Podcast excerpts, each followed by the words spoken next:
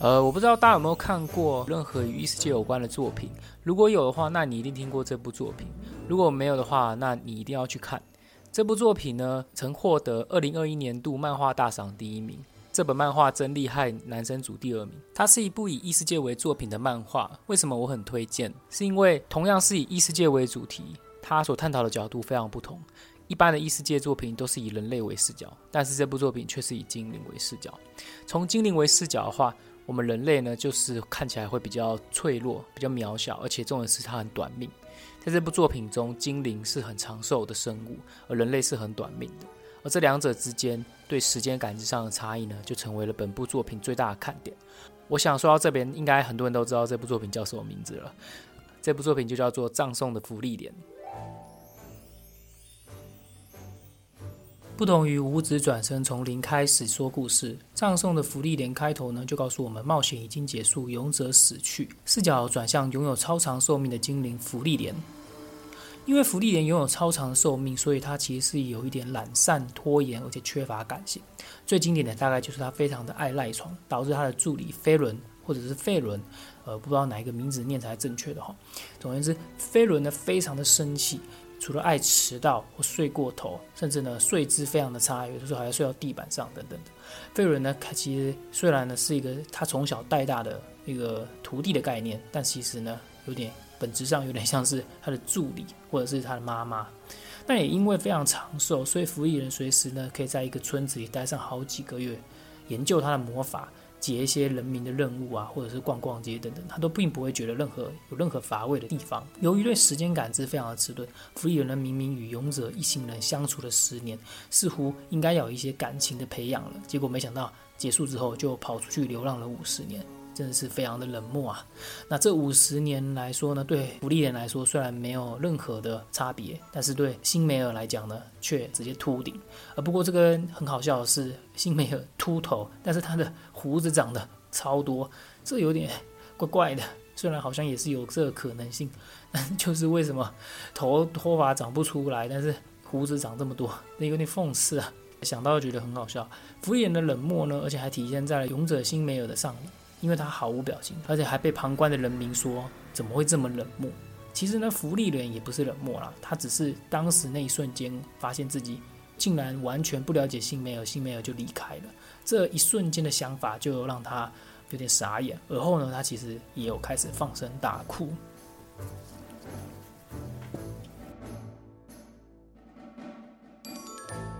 所以从永恒的时间上来看，人类的寿命真的非常的短，短到福利莲呢常常觉得自己都没有好好认识人类这个生物，人类就死去了。对人类来说，十年的生命可能是有很多欢笑跟泪水所组成的回忆。如果换算成三年国中、三年高中、四年大学，我们完全可以想见，这是一个人最重要的十年。但是对福利莲来说，这似乎只是一晃而逝，只是他众多记忆中的极小一部分。而要如何唤醒这些记忆，是本作最重要的事情，也是最重要的剧情之一。作者非常巧妙地利用海塔这个僧侣来骗芙莉莲再次踏上当年勇者一行人征讨魔王的路线，所以我们可以看到，芙莉莲为了到魔王城，又再次遇上了当年的任务与危机。只不过此时他的同伴变成了他的徒弟兼助理飞轮、胆小战士修塔尔克、烟酒僧侣赞恩。芙莉莲逐渐唤起当年的记忆。时间从现在过去来回穿梭，我们就像是坐上了福利莲这架时光机，看到了当年的勇者一行人，他们是如何过关斩将、见义勇为，最后渡过难关的。而且我发现作者总是会贴心的在回到过去时，适时的把背景涂黑，除了区分过去与现在之外，也让读者像是进到了福利莲的内心世界中。在看《葬送的福利莲》这部作品的时候，因为是从福利莲这只精灵的视角来看人类，所以人类的一举一动呢，似乎就变得有些值得玩味的地方。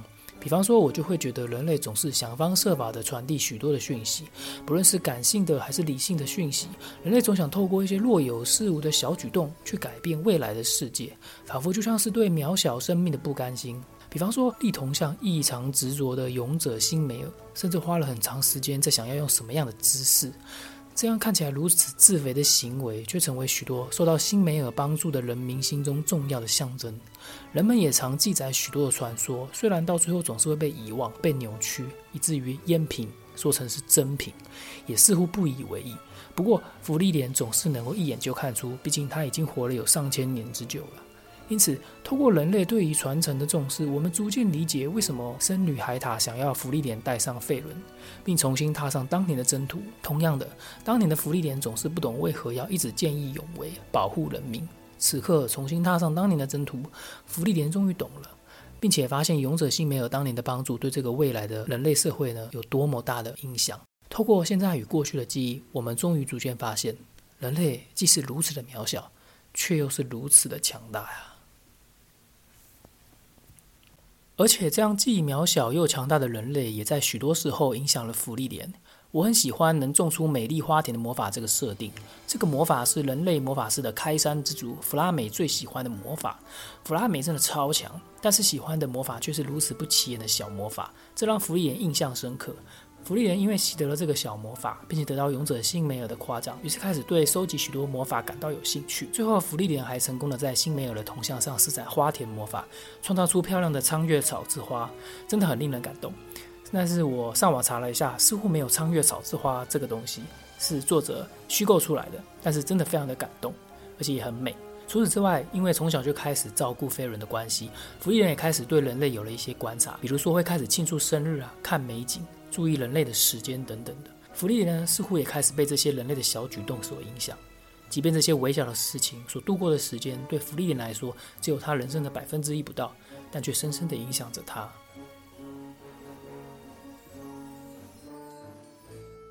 我很喜欢这样的设定，因为我们人类真的太短命又脆弱了，所以我们总感觉做什么事情都没有用，也看不到效果。但其实，在永恒的时间，也就是透过福利莲的视角中，我们逐渐发现这些效果是非常显著的。